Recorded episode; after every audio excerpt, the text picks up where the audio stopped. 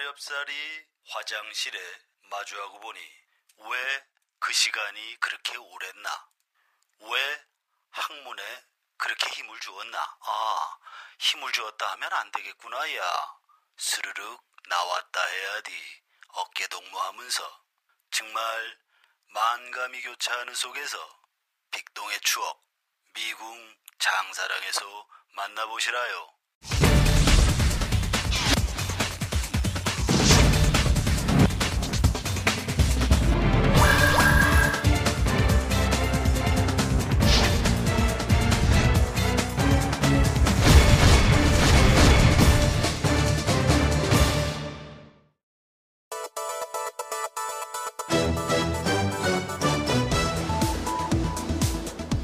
나른한 오후 2시 이슈가 범람해도 중심을 잃지 않고 건강하고 정직한 공론의 장이 되겠습니다. 6월 4일 월요일 이슈파이터 지금부터 시작합니다.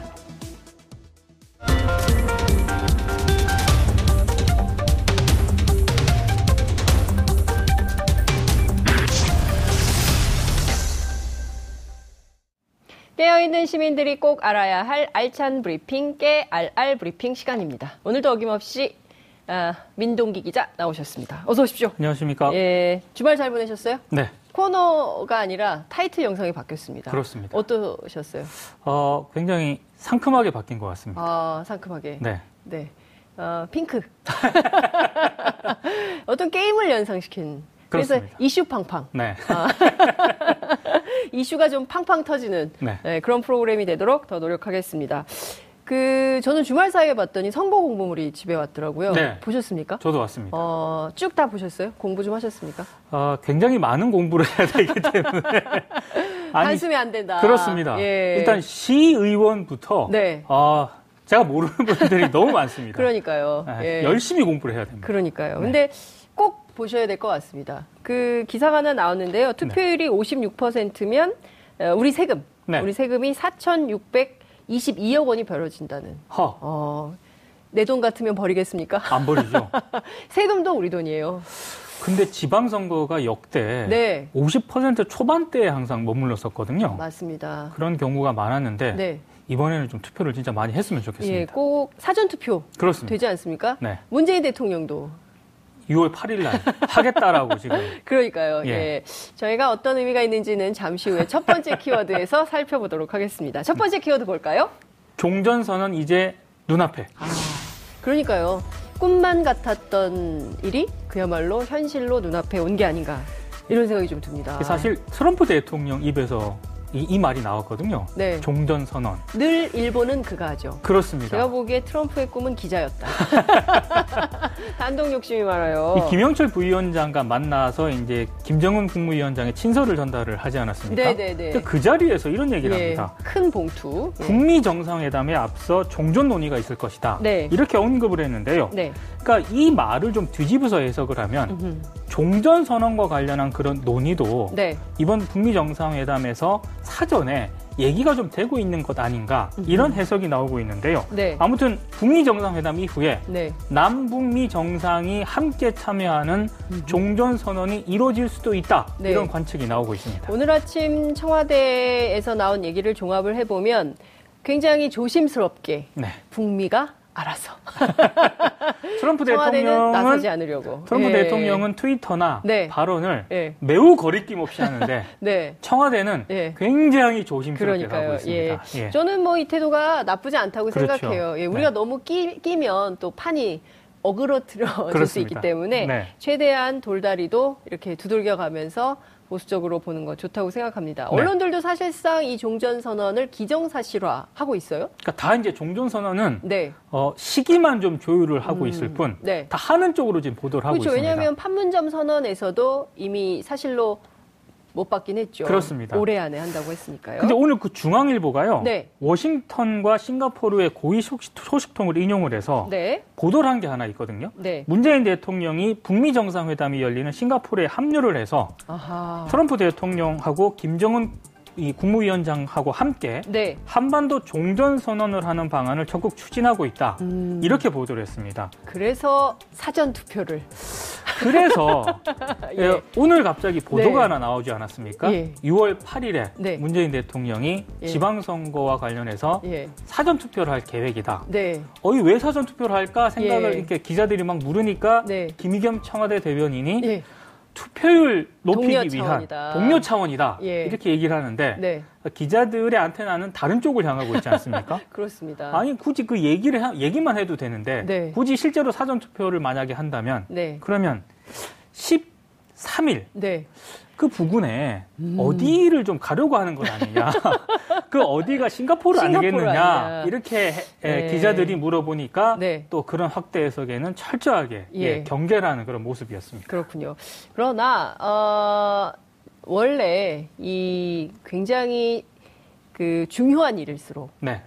말이 앞서면 안 됩니다. 그렇습니다. 예, 말이 앞서면 일을 그르칠 수 있기 때문에 항상 조심하라고 그렇습니다. 어, 옛날에 어른들이 말씀을 하셨거든요. 네. 아마도 청와대가 그래서 이렇게 입단속을 하고 있는 게 아닌가라는 생각이 좀 들기도 하는데 네. 어, 종전 선언이 이렇게 부각되는 특별한 이유가 있다고요. 그 분석을 해오셨다고 들었습니다. 그러니까 이런저런 이제 여러 이제 전망이 나오고 있는데 네. 사실 미국이 지금까지 북한에게 일괄적으로 요구를 한 게 있습니다. 네, CVID. 그렇습니다. 예.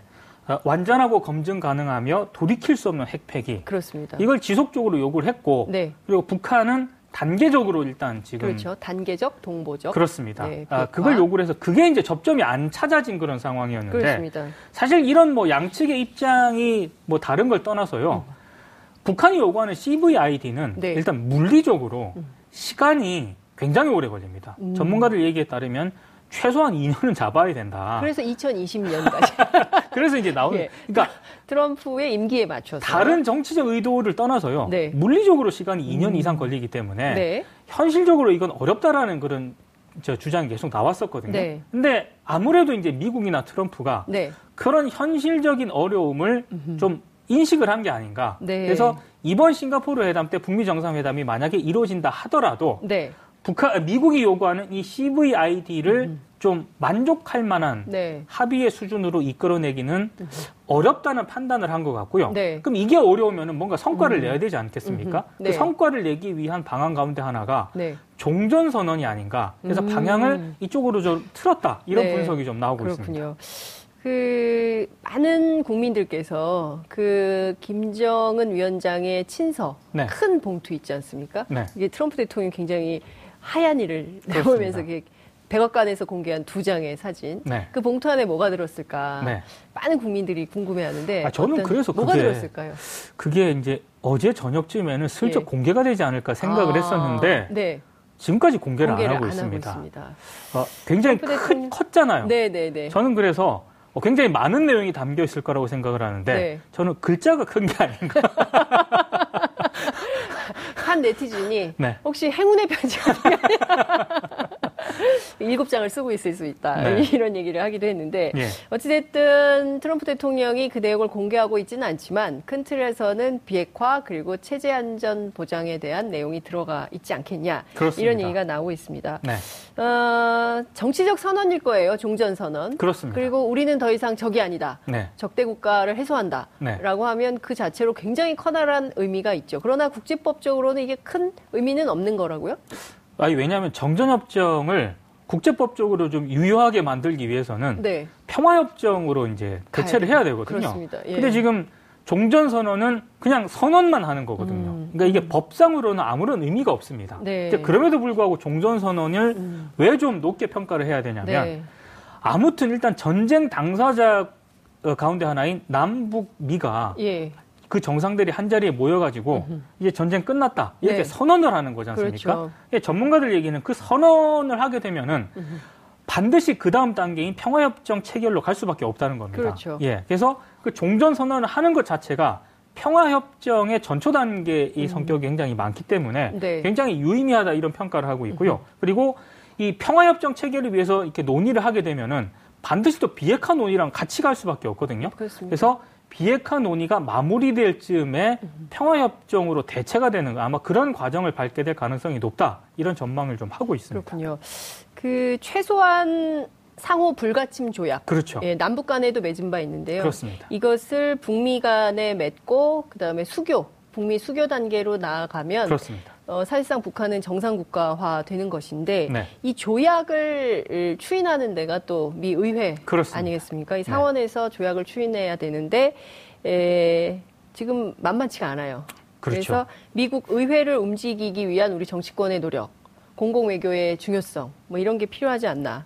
아쉬운 대로 어떻게 저희 둘이라도 좀 가서 아메리카를 방문해 보는 건 어떤지. 11월이 중간 선거이기 때문에 분위기가 좋지는 않습니다. 아, 그렇군요. 네.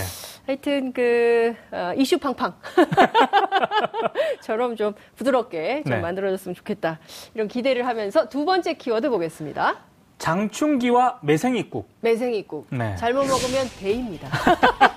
왜 장충기 사장이 매생이국을 좋아합니까? 왜 그렇습니까? 좋아하는지는 저도 잘 모르겠는데요. 네. 그 묘한 관계가 있는 건 분명한 것 아, 같습니다. 그래요? MBC 그 시사 프로그램이죠. 네. 그 스트레이트가 네네네. 어제 방송을 했거든요. 어, 그 여러 가지 방송을 했는데 네. 그 중에서 네이버 실시간 검색어에 대한 의혹을 또 제기를 했습니다. 매생이가 올라왔습니까?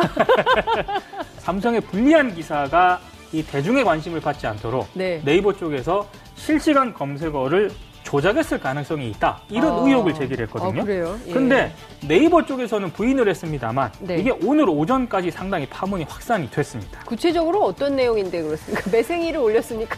실검에? 왜 매생이가 올라가느냐? 예. 제가 이제 말씀을 드릴 텐데요. 네. 지난 5월 6일 네. MBC 스트레이트가 방송을 하나 합니다. 어떤 방송이냐?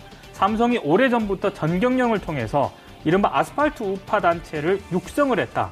이런 내용을 보도록 하거든요. 네, 이거 봤습니다. 이 예. 굉장히 방송이 파문을 일으켰어요. 예. 그래서 방송 직후에 삼성 미래전략실 전 사장이죠. 장충기 전 사장의 이름이 네이버 실시간 급상승 검색어에 오르게 됩니다. 네, 근데 급상승 상속에 보통 오르면 꽤 오래 가지 오래 않습니까? 가죠. 예. 12분 만에 이 이름이 사라지게 됩니다. 근데 음. 그리고- 네이버 매생이가 올라왔으니까. 네이버에서는 네, 사라졌는데요. 예. 다음을 비롯한 다, 다른 그 포털 사이트 있지 않습니까? 예, 예, 예. 여기에는 무려 8시간 동안 장충기라는 이름이 계속 올라 있습니다. 네이버만 12분 만에 사라진 거군요. 그렇습니다. 이 굉장히 이상한 그런 현상인데요. 네. 이게 또 이상한 게 네, 동일한 시간대에 또 다른 그 예능 프로그램이 방영이 됐거든요. 네. 그 스트레이트와 비슷한 시간대에. 예, 예. 근데 한 가수, 뭐 Easy Life라는 그 가수인데요. 네. 이 가수의 노래 제목과 그 제목이 실시간 검색어에 또 오르게 됩니다. 네이버에. 네, 네, 한 시간 이상 검색어 순위에 올랐는데 음. 빅데이터 전문가들이 이걸 분석을 해 보니까요. 네. Easy Life보다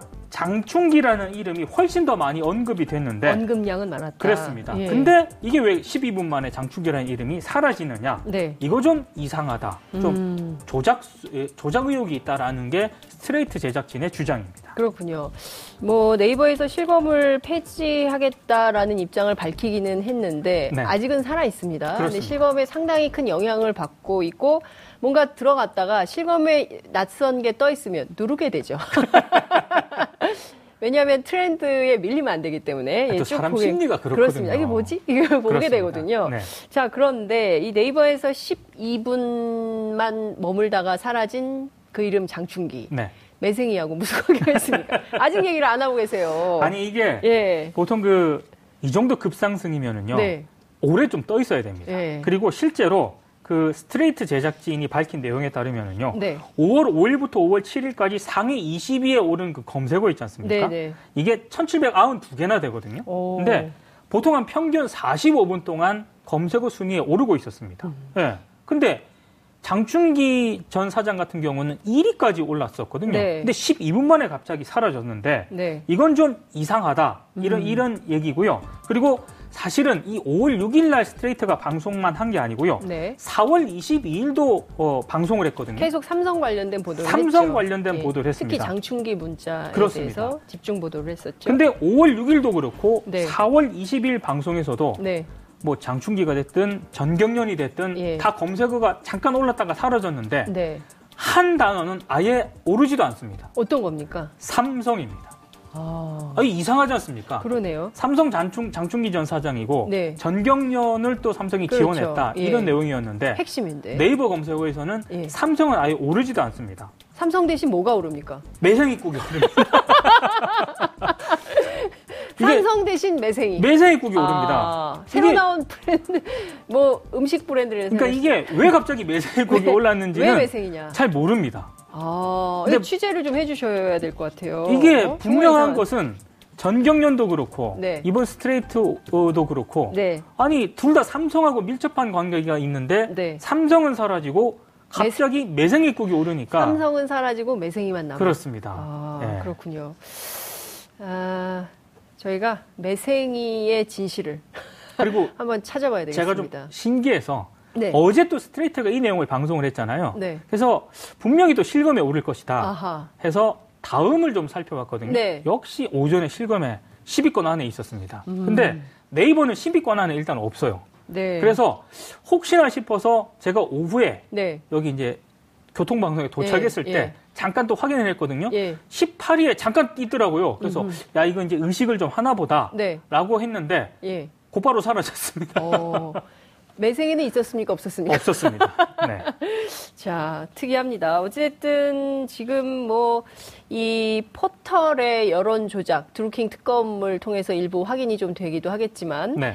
에, 매크로 프로그램이라는 것도 있고 또 킹크랩이라는 프로그램도 있고 그렇습니다. 다양한 여론 조작 프로그램이 있는데 어, 정치권에서는 이, 런 프로그램을 돌리는데 혹시 기업이나 이런 네. 데서도 이런 여론 조작 프로그램을 가동하고 있는 것은 아닌지 이런 의혹에 대해서도 한번 취재를 해볼 필요가 있지 않나 사실은요. 이런 생각이 좀 듭니다. 구글 같은 경우는 네. 여론 조작 이런 논란이 생기지가 않습니다. 그렇죠. 이게 왜냐하면 검색창만 딱 있죠. 데이터를 실시간으로 다 공개를 합니다. 음. 그렇기 때문에 확실한 검색량을 이 네티즌들이 확인을 할 수가 있거든요. 근데 네이버도 네. 자꾸 이런 논란이 제기될 때마다 아, 우리는 뭐, 뭐, 조작하지 않는다. 음. 네. 이렇게 해명만 할 게 아니라 네. 구글처럼 확실하게 데이터를 공개하면 간단하게 끝나거든요. 그렇군요. 근데 네이버가 이제 그런 쪽으로는 공개를 안 하기 때문에 네. 더 이제 의혹이 중폭이 되고 있습니다. 그렇군요.